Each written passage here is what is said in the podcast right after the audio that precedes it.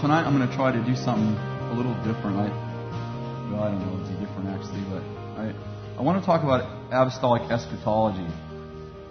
So here we go. I don't, I, I know we won't get very far. It's already 8:30, and I'll, I'll do my best to kind of uh, open up some things to you. And I have a, a short video I want to show you, and I want to, I'm going to read to you a little bit tonight out of, out of a book I wrote just because um, I started to make some notes. I'm like, this would be a lot easier just to read. Um, but first of all, I want to, first of all, I want to just tell you what an apostle is and why I think we're in the new apostolic age. And then I want to tell you how I think that the word apostle and the word eschatology fit together. So some of you, many of you have heard this apostolic part before, but I, I'd like to just connect it to yeah, oh, by the way, eschatology means the um, your view of end times. So, yeah, I'm sorry, I wouldn't have known that either. I was trying to act all you know university-ish, but uh, I know I was in a meeting with somebody a couple of days ago, and they were using all these big words. They have a PhD. About three minutes into it, I said, "You're going to have to slow her down." this guy graduated from high school barely, and it's because I knew wood shop and metal shop and auto shop. So. I don't even know what you just said in the last five minutes. If you could just tone her down, that would be good. Um, it's interesting when Jesus, uh, when he, when he promoted his disciples, which the word disciple means learner, when he promoted them from learner to leader, what he called them. Now you would think it would have been very simple for him to call him, them priests because there was the whole Levitical priestly order which God had established through Moses. He could have called them patriarchs. There was 12 patriarchs in the Old Testament. There was 12 disciples. It would have been really, would have seemed normal for them to be called patriarchs.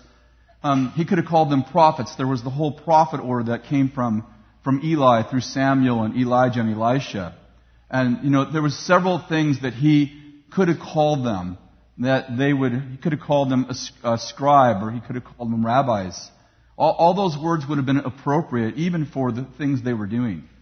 And so it's, but he chooses to call them apostles. And um, many of you maybe haven't heard this, but it, some people are like, why is the word apostle, why are there no apostles in the Old Testament?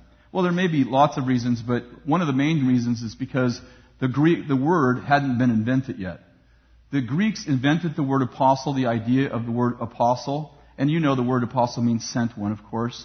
But the, the Romans picked that word up when they were conquering the world. And how many of you know when you're in Rome, you do as the Romans do? And so that adage came out of this era of Rome wanting to take over the world. They were very much kind of like Hitler in modern day, like a modern day Hitler. They wanted to conquer the, the known world. And so they, they started conquering and what they found is as they conquered, let's say they conquered three cities, they go from one city to the next city to the next city. And of course, this was a slower process. They didn't have tanks and airplanes and, you know, automatic weapons. And, and so it was a very much a ground war. And they'd conquer and they'd conquer the next city and they'd conquer the next city. And what the Romans found is that when they went back, let's say to the first city they conquered, the, the, the people they conquered, the nations they conquered were back to their old ways. And so the Romans said, why are we conquering land but we're not culturizing people? Why, why, are the, why is it that these people aren't acting like Romans?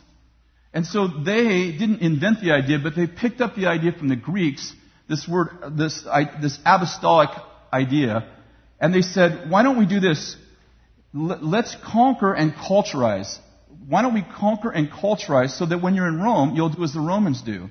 And so they, they picked up the, this concept from the, the Greeks and they took some of their generals and they named their generals, not all of them, some of their generals apostles. Those ones that were named apostles, instead of just having the military with them, they also would, they would send them out, of course, with the military, but they would send them out with gov- with uh, politicians and with teachers and with artists and you know with musicians, and you get the idea. So that the Romans, as the Roman general would go forward and conquer, these, this, this other governmental, if you will, kind of team would culturize. So they would conquer and culturize and conquer and culturize so that as they conquered nations, those nations and cities, as they conquered those cities and nations, those cities and nations would look like Rome. And so the idea was The apostle means to be sent, but it actually means to be sent from a place to another place to reproduce in that place what you're sent from, till the place you're sent to looks like the place you're sent from. That was what, that's what an apostle actually is. So apostles were, of course, alive in Jesus' day, and, and the Jews were being ruled by the Romans. So Jesus basically says to his disciples, You see those Romans who are always trying to get us to become like Jews, trying to culturize us? Said, You are my apostles. And then he gives them the only prayer, you know, they're always telling Jesus, Teach us to pray, teach us to pray. And the only prayer he ever gave them to pray, that's least that anyone recorded, is the prayer we call the Lord's Prayer. And you know it well. Our Father who's in heaven, hallowed be your name. The next verse is what? Your kingdom come, your will be done on earth as it is in heaven. That's, that's an apostolic prayer. Where are you seated? We're seated in where? Heavenly places with Christ. And what are you supposed to do? You're supposed to pray that it would be on earth as it is in heaven. How do you know how it is in heaven? You live there. You're seated in heavenly places, and you and listen. our ultimate goal, I, and I want to be clear, I believe that we're going to heaven in the sense that when I die, I'm going to heaven. Tridimensionally, I'm going to heaven. But it's also true that I'm already in heaven. In other words, there'll be a greater fullness to the fact that when I die, I'm going to heaven, spirit, soul, and body. I'm getting me a new body. I'm already picked mine out. I've been working on it. I'm looking at some of those magazines. I'm like, I take, yeah, that's a better one. I'll take that one right there. But a little taller. So, so I, I, I do believe, by the way, I believe that, you know, my destiny is heaven. But my ministry is heaven on earth. That I've been called to bring heaven to earth until the kingdoms of this world are the kingdoms of our God. And so, um, I, that, that's our mission. And Jesus said in Matthew 28, as you know very well, all authority, everybody say all, all, all authority has been given to me in heaven, which, not a revelation, but on earth. And on earth. Therefore, because I have all authority, I, and when did he say that? He said it in Matthew 28. It was after the resurrection. All authority has been given to me. Who gave him authority over the earth? The devil. Because the devil took it back from man. God gave authority to Adam and Eve. When Adam and Eve, remember Genesis 1? God said to them, let us make man in our image and in our likeness. This is the original commission. Like, what were we doing on the planet? Are you with me? The original commission, let us make man in our image, in our likeness. And let him what? Rule. Over the birds of the air, over the cattle, over the, every creeping thing that creeps on the earth. How many know you have power over creeps? The original mandate was God put man on earth to rule. That was the original mandate. Over every creeping thing. Who creeped on the earth? The, devil. And what happened? When, when Adam and Eve ate the fig, and I know it had to be figs, the ramifications they have on your body is still a curse. When Adam and Eve ate the fig, you understand they didn't just disobey God. They didn't walk through the garden one day and say, Oh, that's a nice tree. And God said, Don't eat it. Oh, okay, well, let's eat it anyway. That's not what happened. It could have happened like that, but it didn't happen like that. When Adam and Eve ate the fruit from the tree of knowledge of good and evil, it wasn't because they, just because they disobeyed God. Yes, they disobeyed God. But the reason why we're, we were under the power of the devil is because they didn't just disobey God, they obeyed the devil. So God said, You're in charge of the planet. And then God said, But don't eat this tree. God said, Don't. The devil said, Do. They listened to a different God. They switched gods. God said, You're in charge of the planet. I put humans in charge of the planet. And Adam and Eve, who had charge of the planet, said, Okay, then we will let them rule us. We will listen to them, him, rather than you. And so when they listened to the devil, they didn't just disobey God, they obeyed the devil. So how many of you understand that because God gave authority to man. The only way he could get authority back is to actually take it back as a man. So when he, when he died on the cross, I love what Graham Cooke said. He said, if the devil would have known what was happening when Jesus died on the cross, he would have killed everyone who was trying to kill Jesus. Do you understand that the Son of God became son, the Son of Man so that sons of men could become sons of God? So he died, he went into hell, Sheol, and he took the keys. Remember what, what Satan said to Jesus in Matthew chapter 4 during the temptation in the wilderness? He said, If you bow down and worship me, I will give you all the kingdoms of the earth, for they have been given to me. Who gave them to him? Not God, the devil. So where did Jesus get the keys? He got them back from the devil. When he rises, when he rose from the dead in Matthew 28, he says to the guys, I got the keys back. All authority has been given to me. It's been given to me. I had it in heaven, now I got it on earth. I got it back for us.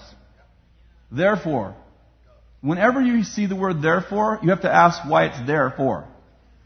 Therefore, it always relates back to the previous thought. Because I have all authority, because of that, I say to you, make disciples of all nations and teach them everything I taught you and baptize them in the name of the Father, Son, and Holy Spirit. For lo, I'm with you always, even to the end of the age. That's a great passage, but what makes the Great Commission great is that we're not just saving people, we're saving nations. We're not just discipling people, which is awesome, but we are a discipling nation. We're to make disciples of all nations. So there's every time we have, even in between, but I don't, every time we have a war, every time we have earthquake, hurricane, any kind of disaster, people are like, this is it. The world is over. Here comes. Oh, Israel's in a battle today. Whew. It's all over. Signs of the times. I'm like, I, I do believe it's a sign of the time. I don't believe that negative things are the only signs of the times. My, my struggle, people, I know they get mad at me and they write bad things about me on Facebook. They just don't know me. to know me is to love me. That's true. True. You knew me, you'd love me. And you'd know I'm right, too. I'm the only one right on the earth. Bill's pretty right.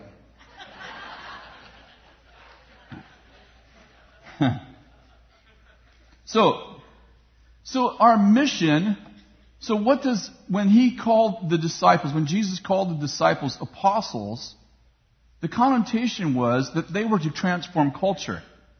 I hear people say this all the time, like, well, that person's an apostle because he planted 40 churches. He planted 100 churches. You can plant lots of churches. It doesn't make you an apostle. What does it make you? A church planter. This is deep. I don't know if you got this in high school. Does it make you a, an apostle? There's, you know, lots of things that apostles are, and tonight's message isn't on apostles, it's on apostolic eschatology. Well, what makes you apostle, what makes you apostolic is that you transform culture. So, you know, apostles are fathers. Apostles do signs and wonders. How many of you know that some of you are fathers and you're not apostles? Some of you are mothers, you're not apostles. You should all be doing signs and wonders, you're still not an apostle. What makes an apostle an apostle? That he has a mission from heaven to, cult- to culturize, to transform culture. People come into submission to the mission and they get commissioned. They get sent People come into submission. We don't like the word submission, but I'm using it positively now. Did you notice that? Even the ladies are, ha ha ha, they're smiling. Maybe they're smiling like, ah, the guys are getting some of their own stuff. So, and the mission is that you would bring heaven, that we would bring heaven to earth. And so it's, it's, now how does that relate to, like, why are you talking about the end times? Well, because if you have, if you create, And the idea that things are supposed to get worse and worse. See, see, I think sometimes our eschatology is working against our mission. If I think things are supposed to get worse and worse, then I'm actually, how do I, how do I actually go in and help my city get better? Like, I'm just delaying the return of Jesus. Like, let's go out and see the kingdom come and his will be done on earth as it is in heaven. It's like, no, no, that'll slow down Jesus coming back.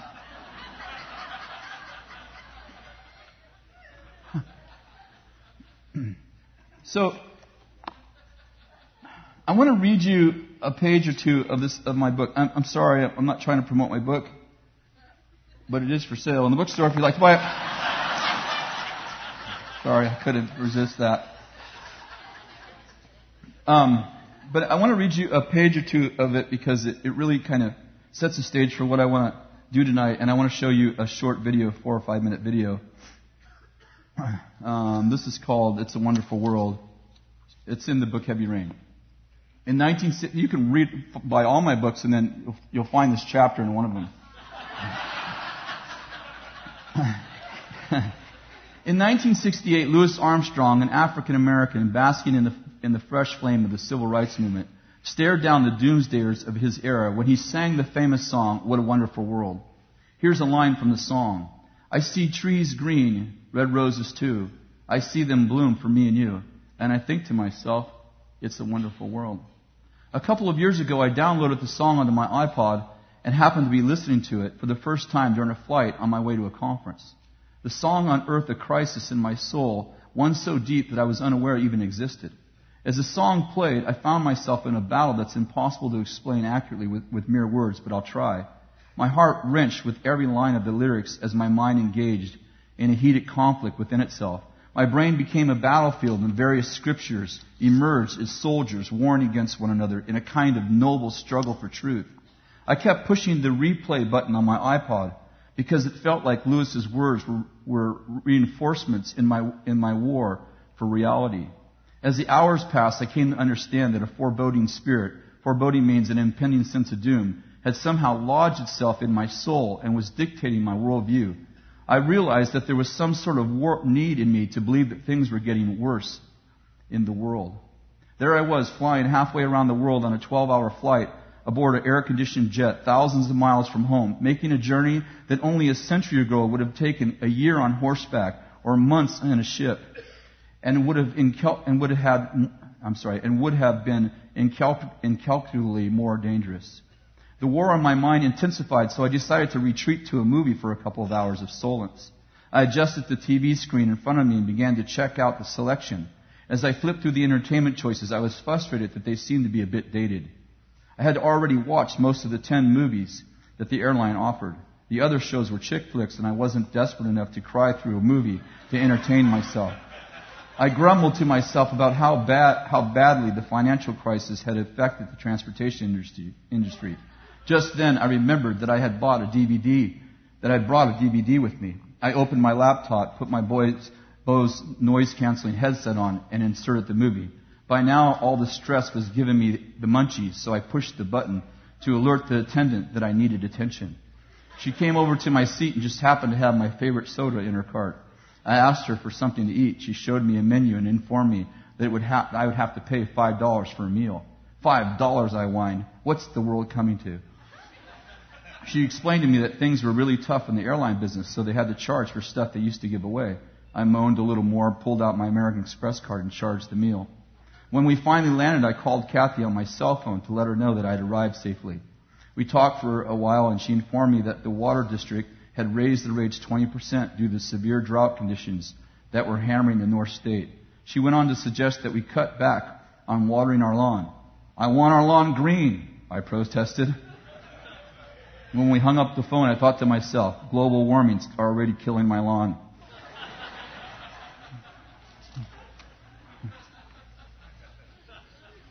We finally arrived at the conference and there were several thousand people waiting, to, wait in a, waiting in a beautiful sanctuary, complete with deeply padded chairs.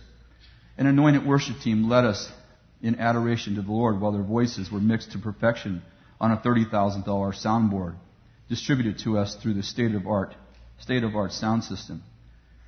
Soon, as my, soon it was my turn to speak. The world is getting darker and darker as we progress through these last days, I proclaimed. But something didn't seem right about the statement anymore. I struggled in my soul, feeling I was somehow being dishonest with the congregation. It was then that I realized that the soldiers of truth that had been waging war on the battlefield of my mind had somehow changed my worldview. I began to question reality and wonder where I had picked up all these negative mindsets, living in a level of luxury that kings had known, just that kings had not known a mere century ago. It was also. Um,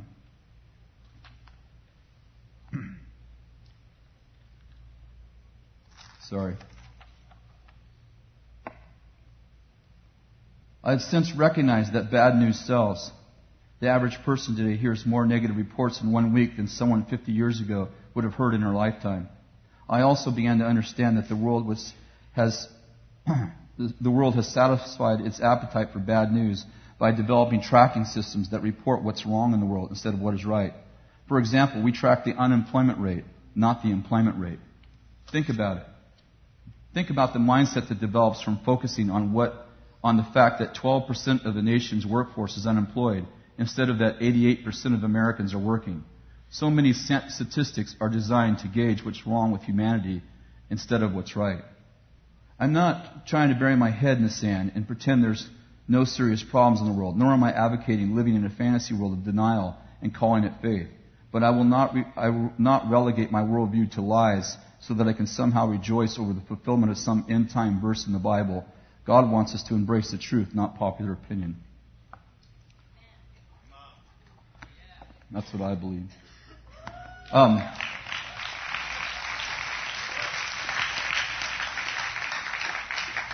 it's interesting.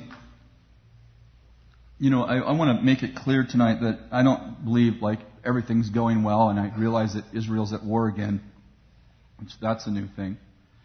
Um, but I, I do want to say that. I, so I'm, I'm not talking about that that there aren't tough circumstances in life, or that there isn't crime, or that morality isn't isn't bad, you know, the immorality isn't isn't you know destroying um, cultures, and that we aren't. I, I'm not I'm not trying to pretend that things aren't going wrong or that everything's wonderful. I, I'm, I'm not, I don't believe that. I'm talking about the glasses we wear. I'm talking about the glasses that you put on. And I'm convinced that as Christians, we put on these dark glasses the day we met Jesus, and we've decided we reinterpret the world, and we are not happy unless we feel like the world's getting worse and worse. And yet, tonight you sit in padded seats, listening to me on amplification with air conditioning and carpeted with carpet. Most of you drove here in our 2.1 cars per family. And you, you, you, you live in luxury that kings a hundred years ago didn't know. I was talking to Matthew Barnett, the leader of the Dream Center, who also is the pastor of Angelus Temple. The remodeled Angelus Temple uh, in the last several years, um, you know, was built in the 30s during the Depression by Aimee Semple McPherson. And, he, and I was talking to him for about 45 minutes on the phone this week, or last week actually, and he was talking to me about the remodel and how they, you know, I said, how many seats does the sanctuary hold? And he said, well, it used to hold four, 5,000 seats. But, um, we, but when we redid the sanctuary, we tried, we tried our best to keep it, you know, original, as original as we could was our goal. But we had to change many of the seats, and now it only seats 3,500 because the people in 1930 were so much skinnier. That when we, when we widened the seats to accommodate today's crowd, it lessened the amount of seats in the, in the sanctuary by 1,500. You're like, wow. And you know, it, the idea that fat is a problem. That weight, that people go to work out at a gym. I don't know if you understand what's happening. The, the idea that that's a problem. that you get too much to eat. You're the first society in the history of the world that goes to a place and pays money to work out. Do you know why you have to work out? Because you don't work hard during the day. Because you sit at your computer or at your television. I'm, I'm not condemning anybody. I'm saying, and complain about how bad the world is and you can get food. Listen, it doesn't matter if there's a famine in your country in America or any first world nation, because you can import food from anywhere in the world. You're eating stuff today that isn't in, won't be in season in our, in our country for six months. But you eat it year round because we can import it from everywhere. You eat better than any king lived just a hundred years ago. You could go in the store today if you're on welfare and eat better than a king.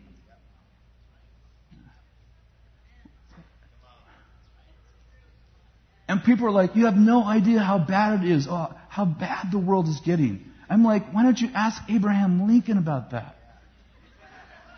Why don't you ask any black person about that a hundred years ago? Or any woman after, before 1920, she couldn't even vote in America.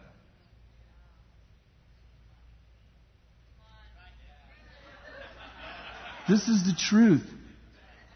Um, people are like, you know, the world's getting worse and worse. Do you know that? Let's see, I have the statistic here, so I won't get it wrong in case they podcast this.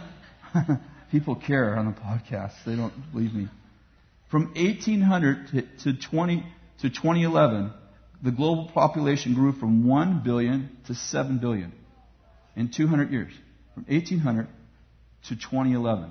In 200 years, it grew from 1 billion to 7 billion. Are you following me? Okay. So, from 1800 to 1927, the population grew 1 billion. Got it? 1800 to 1927, it grew 1 billion. How long did it take? Right? Mathematicians? 127 years. 127 years it took to, to grow 1 billion. Right? Okay. From 1999 to 2011, what is that? 12 years. The population grew from 6 billion to 7 billion. It took 127 years for the population to grow from 1 million to 2 million. And it took 12 years for it to grow from 6 million to 7 million. Billion, billion. I said billion. I meant billion all those times. I should do that again so I could cut it.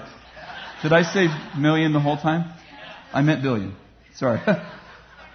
so from 1800 to 1927, it grew from 1 billion to 2 billion. From 1999 to 2011, it grew from 6 billion to 7 billion.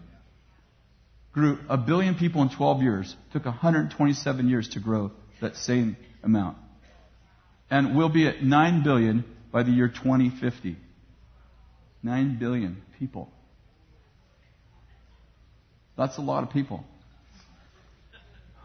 I put the statistic on there and they're like, well, how about abortion? Think about if we weren't aborting babies, what our, our population would be. We'd have a ton more people on the earth that God loves. So, am I saying that things aren't going bad, that, you know, that, no, I'm saying there's lots of things we need to deal with. I, I feel very strongly about abortion. I believe that abortion is the greatest the worst Holocaust in, in the history of the modern world, maybe in the history of the entire world. But, yeah, it's the truth.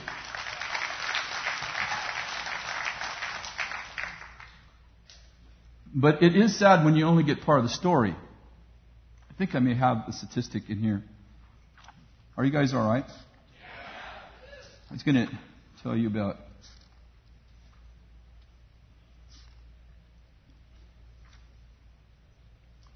thought I had it right there, but maybe not. Um, there's a, there's a really there's two really good books. One book's called The Improving State of the World. I forget who wrote it, but you can find that on uh, Amazon. And, um, and the other book's called 101 Reasons Why the World's Getting Better. Both of those are written by um, social scientists, and it's just a study. It's just um, 100, 101 Reasons is just a statistical study on the different um, measurements of society. For instance, um, I, I, this is what I was looking up, but you know, like the um, the infant um, death rate in 1900 was like like one in three or something like that. Like the infant death rate, or you know, actually birth rate has improved by like 700% in 100 years. So it is true that we're aborting children. What's also true simultaneously is that more children are still being born, which is why we have 7 billion people on the planet. Because in spite of pestilence, in spite of earthquakes, in spite of wars and rumors of wars, in spite of AIDS and disease, in spite of all that, because, because the world has so dramatically improved, people, more and more people are being born. And some people, someone wrote me, two, two or three people wrote me and said, it's just simple math.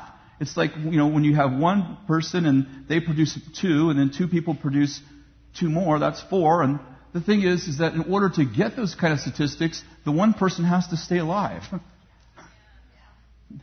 you understand that the world's pretty old, don't matter how you look at it, and Christianity, maybe Christian, most Christians think 6,000 years old. I don't care. It's not my argument right now. The point is, is that in no time in history has there ever, in recorded history, has there ever been population growth like we know now? It could have easily happened in any of the 200 year sections. Like, this has all happened in 200 years. That 1 billion went to 7 billion. That could have happened any time except for one thing. Nobody stayed alive long enough the average age just 100 years ago, the average life expectancy of a person 100 years ago, globally, when you took everyone together, was like, uh, like 38. When you, if you took third world countries, it was like 29. America was 40. A hundred years ago, an old person lived to be 40. Yeah, now they're like, well, how about there wasn't cancer and, and, and those kind of diseases. People didn't live long enough to get cancer. They got killed by smallpox and the flu. Things you don't even know anything about. They don't even exist in your time. People don't even want to get vaccines for smallpox and flu anymore. They're like, the vaccines are killing you. It's like, well, those, those diseases used to wipe out whole populations. You don't know anything about those diseases anymore. So now the life expectancy in America, I think, is like 74. And, and it's growing. In the last 10 years, it's grown like five years, four years. And what's the point? Am I saying like nothing's going wrong? I'm saying no. Like when you get when you when you pan back to the big picture, yes, you have AIDS, yes, you have abortion, yes, you have wars killing people. You have all these different things that still kill people prematurely. But when you add it all up, so many good things are happening that the world is growing exponentially. The population of the world is growing exponentially, and nobody is telling you about that. So they just want to tell you about everything that's going wrong. And I, I don't want to pretend like things aren't going wrong, but I like to just give you a little bit of good news just to throw into all your bad news. So when I give you, the problem is when I throw a little good news in there, people write all kinds of stuff. I get 400 comments on Facebook when I wrote this on Facebook this week. 400 comments. 62,000 people looked at it. And a bunch of them had, you know, you, you're just optimistic people. I'm like, dude, listen, we're being bombarded every day. Listen, I, I can tell you today, I can, right now, I can get on here and in 20 seconds, I can tell you the worst things that happened in, in a world that I didn't even know existed 100 years ago. Every murder, every disaster, every bombing, everybody who's mad at somebody. And, and when they get mad, 30 seconds later, I know it. I don't even have to wait for a newspaper anymore. I don't run out to the newspaper. Let's see what else happened that was so bad. And then when good things happen, they spin it to be bad anyway. You can't even figure out. You know, I wrote in the book, when I wrote the book, we had just come out of um, uh, the price of gasoline had rose two dollars. And when I wrote, when I started the book, and when I finished the book, it had fallen two dollars. I don't know if you remember that it was the whole uh, Arab, the whole Arab conflict we had. So price went up. The price of gas went up, and I started to write some stuff, make some notes about it. And and all the newspapers writing hyperinflation. You know, hyperinflation was the the, the, the woes of hyperinflation they were talking about in the depression and how, you know, economists were, were saying that this is going to cause the Great Depression. And then when I finished the book, which was about nine months later, the front page of the paper, as I finished the last chapter, the price of gas had dropped $2 a gallon, and then the front page of the USA Today, it says the woes of hyperdeflation. It's like, there's just, listen, listen, listen, there's no reason for you to be happy. There's always something going on. And see, if you're too main, everybody say main. Okay, I got crucified for this this week. If your two main core values are there'll be wars and rumors of wars, that's one side of your wall of your core value of end times.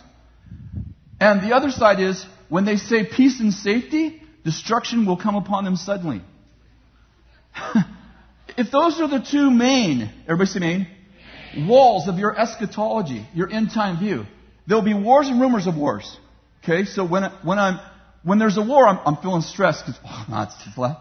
And when they say peace and safety, destruction will come on them suddenly. I mean, I don't know if you thought about it, but there's just no way to have any peace in the midst of that. And I'm not talking about that I don't think that those scriptures are true. I said if those are the main core values of your end time view, you just can't have a good day. Not if you care about people. You know, and I had all kinds of people say, well, I believe that those are the two main core values of the last days, and I just have peace in Jesus. Well, I don't know how you have peace in Jesus while people are dying. You know, I mean, it's, it's a really good theory, but wars and rumors, you know, wars kill people, and destruction that destroys people, that should bother me. Oh, I have peace in Jesus. But you do until it comes to your house.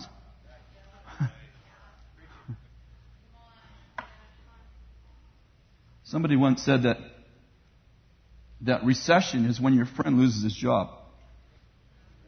Depression is when you do.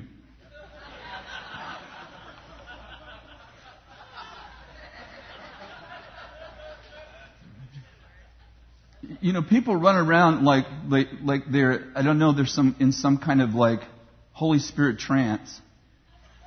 And they're like, you know, I'm not, you know, I just, I'm just have peace in Jesus. Well, your eschatology, you may have peace in Jesus, but if you look out the front door and your neighbors are dying, that's going to trouble you. I mean, that's what you're saying is going to happen. And they're like, well, I'm just going to be in peace. Well, you may be in peace and joy and all of that, and I understand, I do understand that there's peace that goes beyond understanding, and I don't understand it, but it's because it goes beyond understanding. Hey, will you shut up, alright? I have experienced peace that goes beyond understanding. I've also experienced a lot of anxiety when trouble gets into my own home.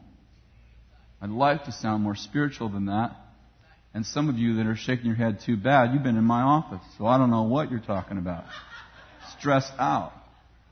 So, you know, I, I, I'd like to spiritualize everything, but the kind of tribulation that many of you believe in is not going to be peaceful unless you're in some sort of trance with Jesus.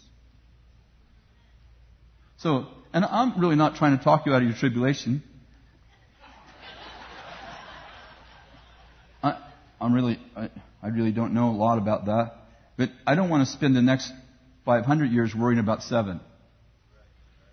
Because I do feel like if Jesus took care of me all my life, then if there's tribulation, I'm, He's going to give me grace for it.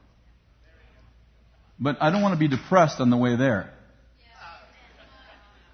See, that's, that's like saying, you know, Jesus said that all those who desire to be all those who desire to be righteous be persecuted. It's like, okay, well, I can spend my whole life thinking, okay, what day is that going to happen? I'm not going to have a lot of happy days thinking about, you know, something's about to go wrong. So, um, I wanted to show you a little video. This is just be more good news. And you, you know, trust me, if you, this is too much, this hour is too much, just go home and turn on the news, and it'll just balance this all out. Okay? I don't, I don't want to like wreck your worldview. So, not, so I just want to give you a little bit of good news. And by the way, you know, if someone drops a bomb on us, all of this message will self-destruct and it'll be irrelevant. So, would you run that video, please? It's just a few minutes long.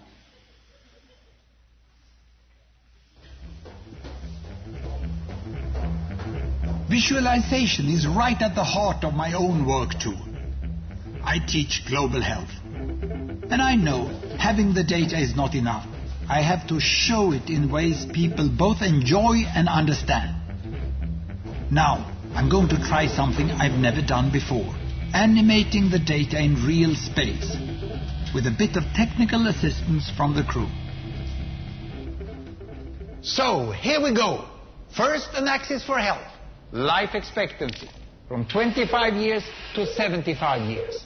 And down here, an axis for wealth, income per person, 400, 4,000, and 40,000 dollars. So down here is poor and sick, and up here is rich and healthy. Now, I'm going to show you the world 200 years ago in 1810.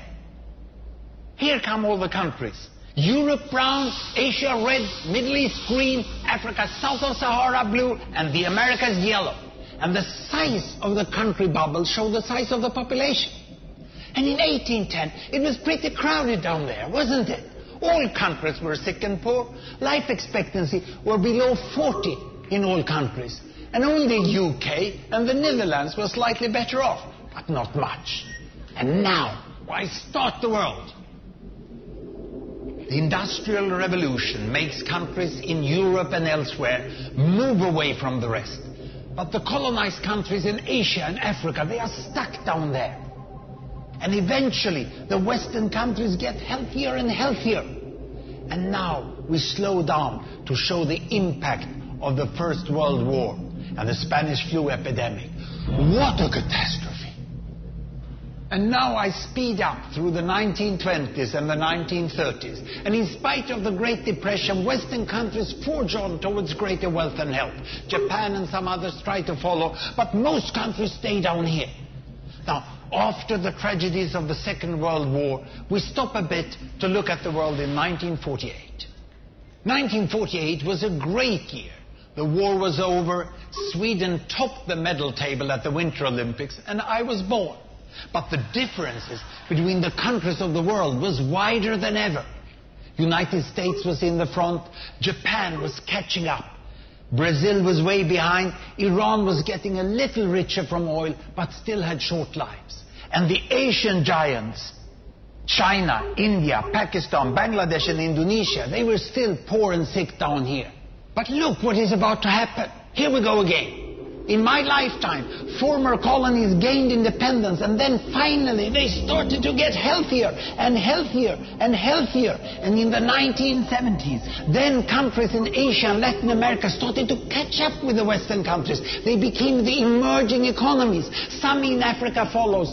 Some Africans were stuck in civil war and others hit by HIV. And now we can see the world today in the most up-to-date statistics. Most people today live in the middle.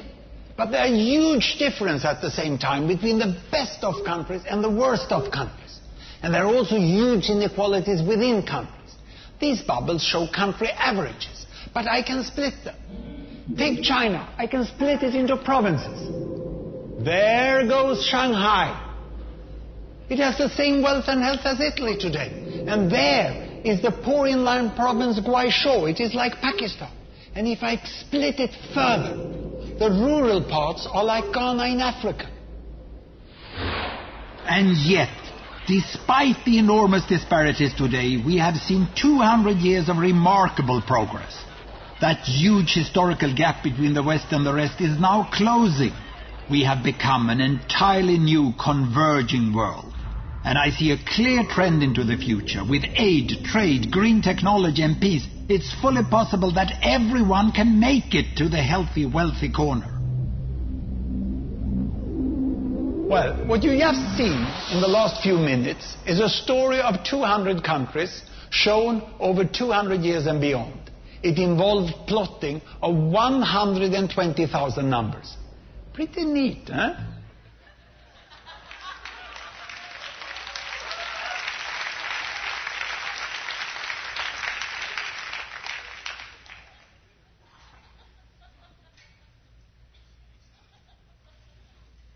Come on. There we go. Did you like that? On, you can turn on your TV and have a balanced approach tonight. Let's get back to. Here's what I was um, reading to you a minute ago. Diseases that for decades wiped out entire civilizations have been completely eradicated from the globe. Smallpox, polio, tuberculosis, and leprosy are nearly ancient history lessons studied in textbooks by elementary school students. For much of history, the average life expectancy of a person used to be between 20 and 30 years old. But by 2003, the average person worldwide lived to be 67, and the life expectancy is still rising. Even in Africa, the poorest continent in the world, it has increased to 46 years old. But wait, there's more good news. Not only are people living longer, but they're also living healthier in their old age. People get sick later in life. For example, people contract heart disease at least nine years later than they did just a century ago. Respiratory diseases have been delayed an average of 11 years, and cancer eight years. Before, the industrial, before industrialization, at least one out of every five children died before reaching the age of one. But by 2003, the worldwide infant mortality rate had dropped by nearly 75% to 1 in 17. And it goes on like that. Anyway, what, what am I trying to say? I'm trying to say, is it possible that is it possible that what Isaiah said in chapter 9 of Isaiah, that there shall be no end to the increase of his government or of peace, for the zeal of the Lord will accomplish this. I'd, I'd like to read you a couple of end time verses before we finish. How about uh, Isaiah chapter 2? It says, Now it will come about in the last days, everybody say last days, that the mountain of the house of the Lord will be established as chief of the mountains and will be raised above the hills, and nations will stream to it. And many will come and say, Come, let us go to the mountain of the Lord, to the house of the God of Jacob. He will teach us concerning his ways, and that we will walk in his paths. For instruction will go forth from Zion, the word of the Lord from Jerusalem. He will judge between nations. He will render decisions between many people. He will hammer their swords into plowshares, their spears into pruning hooks. Nation will not lift up sword. Everybody say, will not. Will not lift up sword against nation, and never again will they learn war. Um, okay, let me just read you the first verse and the last verse of that. It will come about in the last days. When is this going to happen? In the last days. In Acts chapter 2, verse 17, it, it says, in the, Peter uh, is quoting Joel, and he says, and he quotes this In the last days, I will pour out my spirit on all flesh. How many of you understand that that began the last days? What we know as the last days. In the last days, I'll pour out my spirit on some flesh. Uh, all flesh. Okay. Do you think that the Lord has poured out his spirit on all flesh? You do. It's already done. You think that the Lord has poured out his spirit on all flesh? You do? I don't. Not especially if you, if you look at the context when the Lord poured out His Spirit, and they, it says, remember, what was the context? The context was the Lord poured out His Spirit in Acts chapter 2. People were, they were speaking in tongues and prophesying, acting drunk, right? And Peter said, this, this, Peter, the, the people said, those people are drunk. And he said, no, no, no, listen, they're not drunk as you suppose. It's only nine in the morning. I'm not saying they're not drunk, but not the way you suppose. It's only nine o'clock in the morning. But this is what the prophet Joel spoke of. In the last days, I'll pour out my spirit on all flesh. This right here, what you see right here, these people speaking in unknown tongues, these people acting drunk, the spirit intoxicating these people, this is that that was spoken of by Joel. It shall come about in the last days. that I will pour out my spirit on all flesh. How many of you know that that verse at least inaugurated the last days? That, that from that day on, we're in the last days. We're not in the last day, but we are in the last days. When God will pour out His Spirit on all flesh, do you think if the example that Peter used of God pouring out His Spirit, do you think that God has poured out His Spirit on all flesh? I don't think so. At least not according to what Peter said was pour, an outpouring. I think we still have a lot more heavy rain coming. I think God actually wants to pour His Spirit out on all flesh. I think there's people in the world who don't even, have never heard of God. Never heard the name Jesus. So I believe that God wants to pour His Spirit out on all flesh. And so Isaiah chapter 2, he says, it will come about in the last days. Now, Peter said that this is the last days. That was 2,000 years ago. Isaiah said it'll come about in the last days that the mountain of the house of the Lord will become chief of the mountains. And what is the, what is the, the nature? What does that outpouring look like? So the outpouring of the beginning of the last days looked like people speaking in, unknown tongues and acting drunk. That was the initial response to the word that Joel prophesied that in the last days I'll pour out my spirit. That move of God, the point, the outpouring of the Holy Spirit that began with speaking in tongues and prophesying and, and acting drunk, that move of God in Isaiah says that it's going to move to this place where he will judge between many nations. He will render decisions between people. They will hammer their swords into plowshares. They will hammer their spears into pruning hooks. Nation will not lift up sword against nation, and never again will they train for war. When is that? He doesn't say in the last day. It doesn't say it shall come about after the tribulation. It doesn't say it shall come about in the millennium. Yeah, I know this is really, whew, it's a lot of pressure in here. It will come about in the middle of the tribulation. It will come about in the, in the, when Jesus returns. No, he says it will come about in the last days. Now, we know that there's something called the last days and there's something called the last day. In the, in the New Testament, the last day is called great and terrible. It's a, it's a time of judgment. And by the way, I do believe in judgment. I do believe it's great and it's terrible. It's great if you receive Jesus. Jesus said, listen, you'll not go to hell over my dead body, but some people still step over it. God doesn't send people to hell. People send themselves there. Jesus died to make sure people didn't go to hell. Hell wasn't created for people. It was created for demons. Everybody who's ever born was name was written in the book of life. The book of Revelation says, if you do these things, your name will be blotted out, which means it was written in. My point is this. There's something called the last days. How long is that last days going to last? We don't know. We don't know. But we know that in the midst of the last days, there's all these things that are going to happen. Wars, rumors of wars, earthquakes, famines, pestilence. We know all of that. That these, this is all signs of the last days. Here's the struggle. In the midst of this, what's been at least 2,000 years now, 2012 years at least, something like that. In, in the midst of these 2,000 years, take off 33, whatever, you get the idea. From the book of Acts, chapter 2, where the last days were proclaimed, which I would actually say they began with the resurrection. But from that day to this day, it's been 2,000 years. This is all called the last days. When we get to the end of the last days, there's something called the last day. Are you with me? I'm not saying it's 24 hours. I'm saying it's described as a day.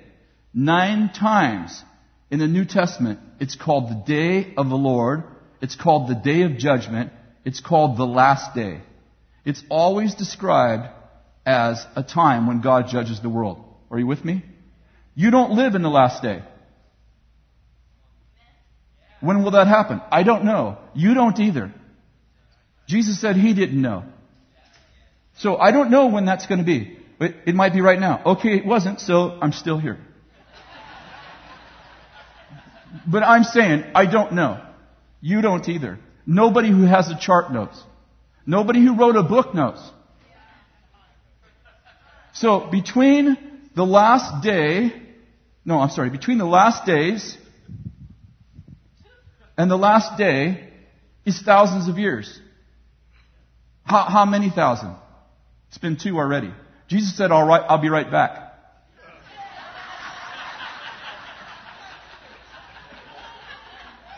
Actually, if you, if you read uh, the epistles of Peter and Paul, both of them felt like the Lord would come in their lifetime. They were preparing people for the Lord's return right then. They said, be ready, it could happen any moment. So we know that the, the sense of urgency that the early apostles had, you know, created in us, like, this could happen right now. What could happen right now? What could happen right now? What could happen tomorrow? Well, it could, and it still could happen tomorrow. But it won't happen tomorrow because all the signs are fulfilled. So the people who are looking for signs, like, okay, all these things had to happen so Jesus could come back. I'm sorry, you only picked up the bad ones. And I'm with you that if you take all the bad things that are supposed to happen in this time called the last days, those have all been fulfilled. Jesus can return. Because the only thing you counted was the judgments, not the promises. So if you only count the judgments, if you only count the bad stuff, wars, rumors of wars, famines, pestilence, apostasy, all of that, you count all the bad stuff, all the prophecy teachers are going, Jesus could come back any minute. Listen, he can come back whenever he wants. Let's be clear. I'm not trying to delay him by my teaching. I hope he's not like, oh no, he's coming back tomorrow, now I can't. Had to delay it again, Chris is teaching.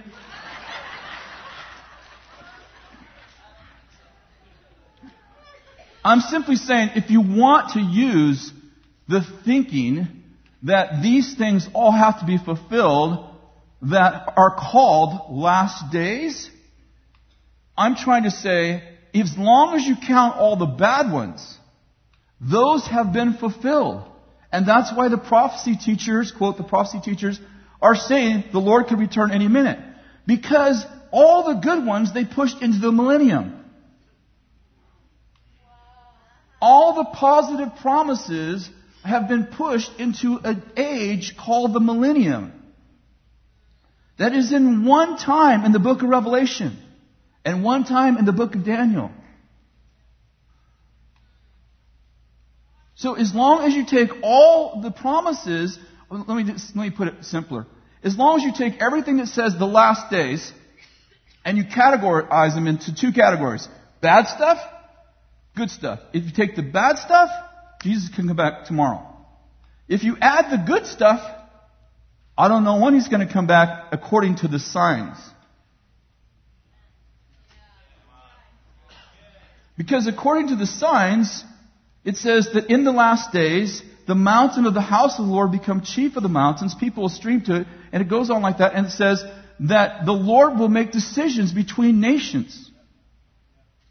They will take their spears, a metaphor, of course, and they will turn them into plowshares. Obviously, in the last days, probably not very many people using spears. It's a metaphor. They'll turn them into plowshares. They'll take something that was meant for killing. They'll take manufacturing plants that used to manufacture weapons, and, and maybe they'll make something positive out of them. You, you get the idea, whatever. They'll take, they'll take their swords and they'll hammer them into spear, uh, pruning hooks. Spears into pruning hooks, swords into plowshares. Are you with me? So, there, there, there's just lots of them. Um, here's Micah chapter 4, verse 1. It will come about in the last days. When is this going to happen? The last days. Is it going to happen in the last day? No. Does it say it'll come about in the millennium? No. Could it be in the millennium? I don't know. It could be. But does it say that? All I'm asking is, does it say that? No. It will come about in the last days that the mountain of the house of the Lord will be established as chief of the mountains. Isn't that interesting? It will be raised above the hills and people will stream to it. Many nations will come and say, Come, let us go to the mountain of the Lord, to the house of Jacob. It seems like we just read this not long ago. And he will teach us his ways. For, the, for from Zion will go forth the, the law, even the word of the Lord from Jerusalem, and he will judge between many peoples, render decisions for the mighty and distant nations. They will hammer their swords into plowshares, their spears into pruning hooks. Nation will not lift up sword against nation. Each of them will sit under his vine and under his fig tree, and no one will be, be, be I'm sorry, and no one will, each of them will sit under his vine and under his fig tree, with no one to make them afraid, for the mouth of the Lord of hosts has spoken this. I'll give you another one. Isaiah chapter 9, verse 6. There will be no end to the increase of his government or of peace. Everybody say peace. On the throne of David or over his kingdom to establish and to uphold it with justice and righteousness from then on forevermore. For the zeal of the Lord will establish this. And I can tell you there's just more, there's many, many of them. The glory of the Lord shall, the knowledge of the glory of the Lord shall cover the earth as the what? Waters cover the sea. How about John 14? Jesus said to the disciples, Truly I say to you that, in fact, he said, Truly I say to you many times, but not in the verse I'm quoting. He said, Greater things will you do when I go to be with the Father. How many of you know that Jesus expects you to do greater miracles than he did? And that He intends for you to make disciples of all nations. And He intends for you to pray that it be on earth as it is in heaven. I want to just leave you with a few thoughts. Do you think Jesus would tell you to pray, Our Father who's in heaven, hallowed be your name, your kingdom come, your will be done on earth as it is in heaven? Do you think He would teach you to pray that prayer and say, I want you to pray it, but don't believe it? Do you think he would say, listen, I want you to pray this prayer, but I don't want you to believe it? Well, I can answer that question for you because in Luke 18, he tells the story about a wicked judge and a widow. Do you remember the story? And she keeps going to him and asking him for protection. And he says he won't give it to her. And finally, finally she prays and prays. She, well, actually, she keeps going to him, going to him, going to him. And the wicked judge says, to himself, not because I'm righteous or not because I like this woman, but because she wears me out, I'll give her what she wants. The next verse says, Jesus said this, But when the Son of Man returns, will he find faith on the earth? It doesn't take any faith to believe things are going to get worse. But listen, all that, all that the devil needs to make things worse is for you to believe it. Because the whole world operates by faith. And as long as you believe uh, that there's a recession, as long as you believe there's a depression, guess what? You give permission to the one who is disempowered and defeated. You're empowering a, a defeated and disempowered devil. Well, what, what if um, what if you're wrong? I'm going to be the happiest person that Antichrist has ever eaten.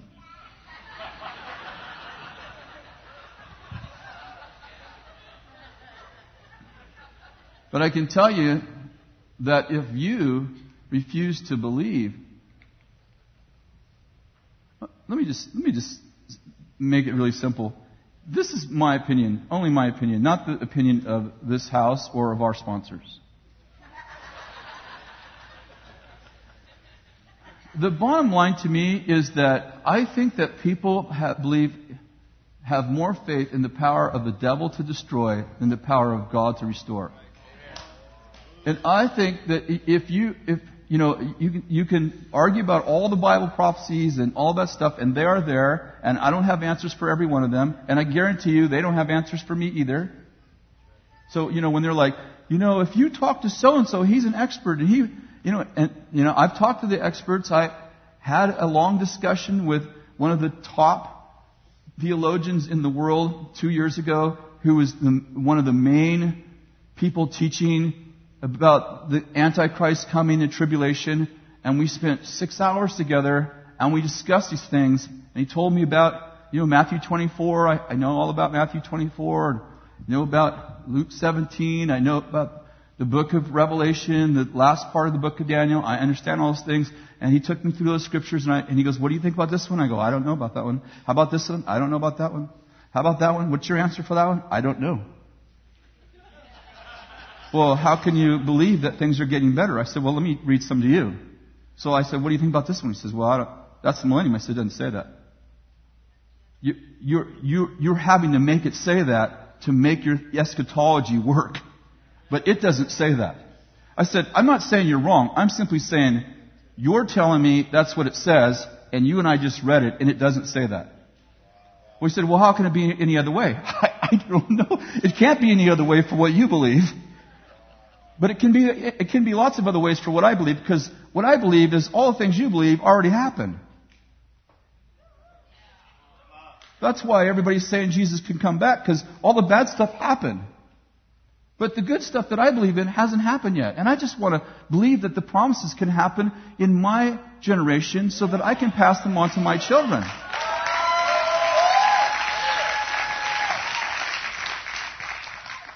And, you know, somebody once said, you know, we're preparing for the tribulation. I'm like, you don't have to prepare for tribulation.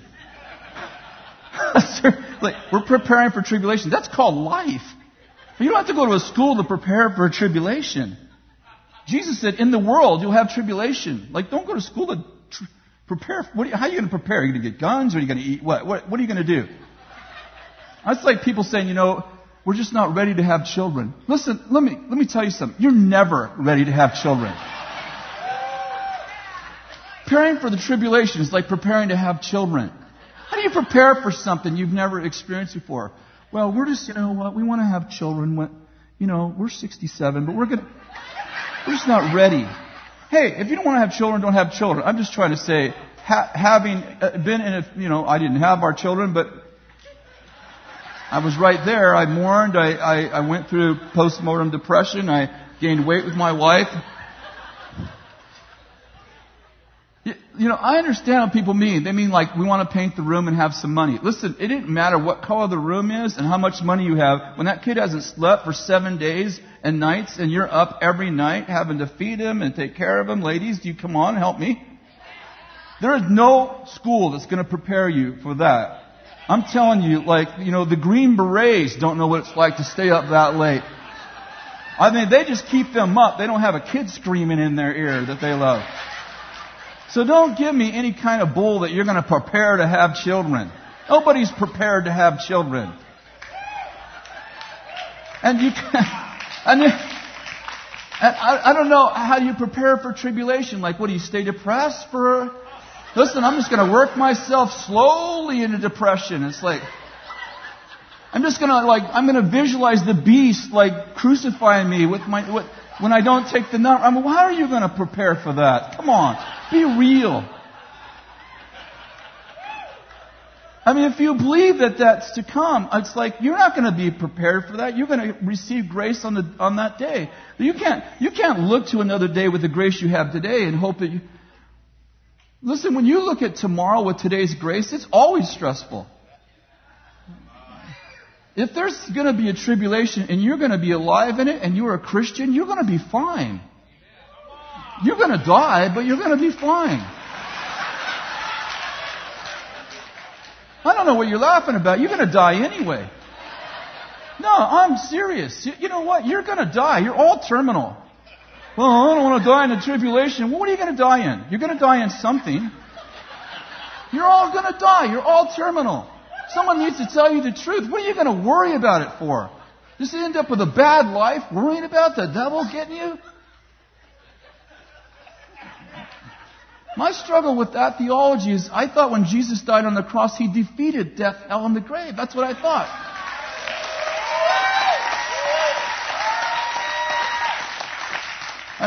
I, am serious. This is my real struggle with that eschatology. It re-empowers a devil that Jesus disempowered on the cross. So I'm like, wait a second. He's been defeated and then he somehow gets power back? How does he do that? Well, that's what it says. Well, I don't know if it says that. If it says that, I don't understand it. I honestly don't understand it. But my Bible says for sure, without all the visionary stuff, that my Bible says that Jesus defeated the devil on the cross. It's Colossians 1. So I don't know how we create an eschatology that gives him power back, but mine doesn't. If he figures out some way to get it back, I'll be the happiest guy he ever killed. I mean, I ain't going to be happy when he kills me, but I'm going to be happy the day before. Because you guys to be all, he's going to kill us, he's going to kill us. And I'll be like, nah, I don't believe that.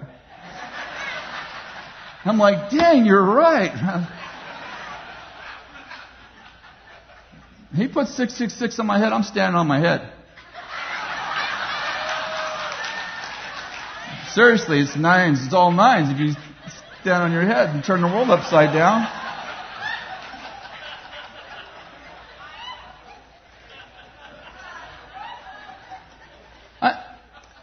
On a serious note, I, I, I see those scriptures. And, and, and many of them I have answers for, and many of them I don't. I just be, let's be really frank about the scriptures. There are many scriptures that I could read, and I don't know the answer to them. And if you think that makes, that validates that eschatology, I can tell you, I could give you 15 scriptures they have no answers to unless they push them in the millennium. That's their answer. Push it in the millennium. The Bible doesn't push it there, but they do. So as long as that's your answer, I'm like, okay, I pushed them out. I mean, if they can push them in, I can push them out. I'm like, okay, well, I push your stuff back and I push mine in. And, and seriously, that is the answer. So if you want to sit down with somebody who's really into eschatology and you read them all the positive verses, I put six of them up on my Facebook or five of them up on my Facebook, and four of theologians, very intelligent people, obviously through their Facebook answer, they said, you are talking about stuff that belongs in another season. And it's called the millennium. I'm like, that's fine. Why doesn't it say that? Why do yours say in the last days and my say in the last days, but yours are for now and mine are for the millennium? I have a struggle with that. Well, it's because it's the only way I can make my eschatology work. I know. That's the problem. It's the only way you can make your eschatology work. But it doesn't work for me because it makes me discouraged. And I'm supposed to have faith to change the world. I do know one thing whatever your eschatology is, till the day whatever happens, happens, I'm supposed to make disciples of all nations. And I am part of Abraham's seed, and I'm supposed to be a blessing to all nations. And from Abraham, all the earth shall be blessed. And so I'm supposed to be a blessing. I'm supposed to make disciples of all nations. I don't see one nation discipled yet. So I'm like, okay, there's like 250 of them. There's 250 reasons why Jesus won't return till 2013. this is my new book. I'm going to keep just, you know, rewriting it. So I've read these before, and I need to be done. I'm way over an hour. Um, I'm just going to read you my eight eschatological core values. First one, I'll not embrace an end time worldview that, that re empowers a disempowered devil. I'll not accept, accept an eschatology that takes away my children's future and creates mindsets that undermine the mentality of leaving a legacy. Number three, I'll not tolerate any theology that sabotages the clear command of Jesus to make disciples of all nations and the Lord's prayer that earth would be like heaven.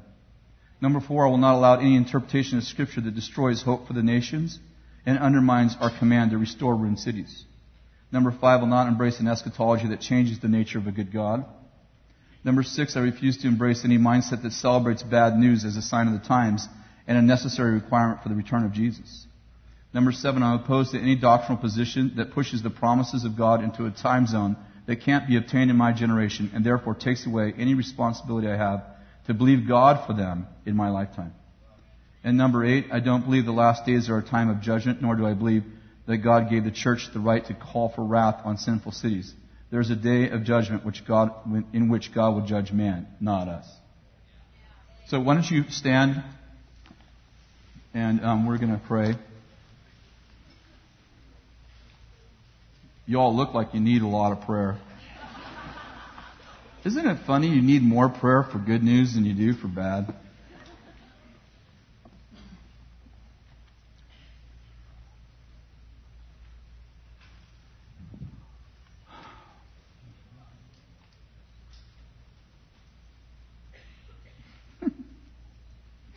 You should see your faces. Lord, I just pray that these people would know I'm right.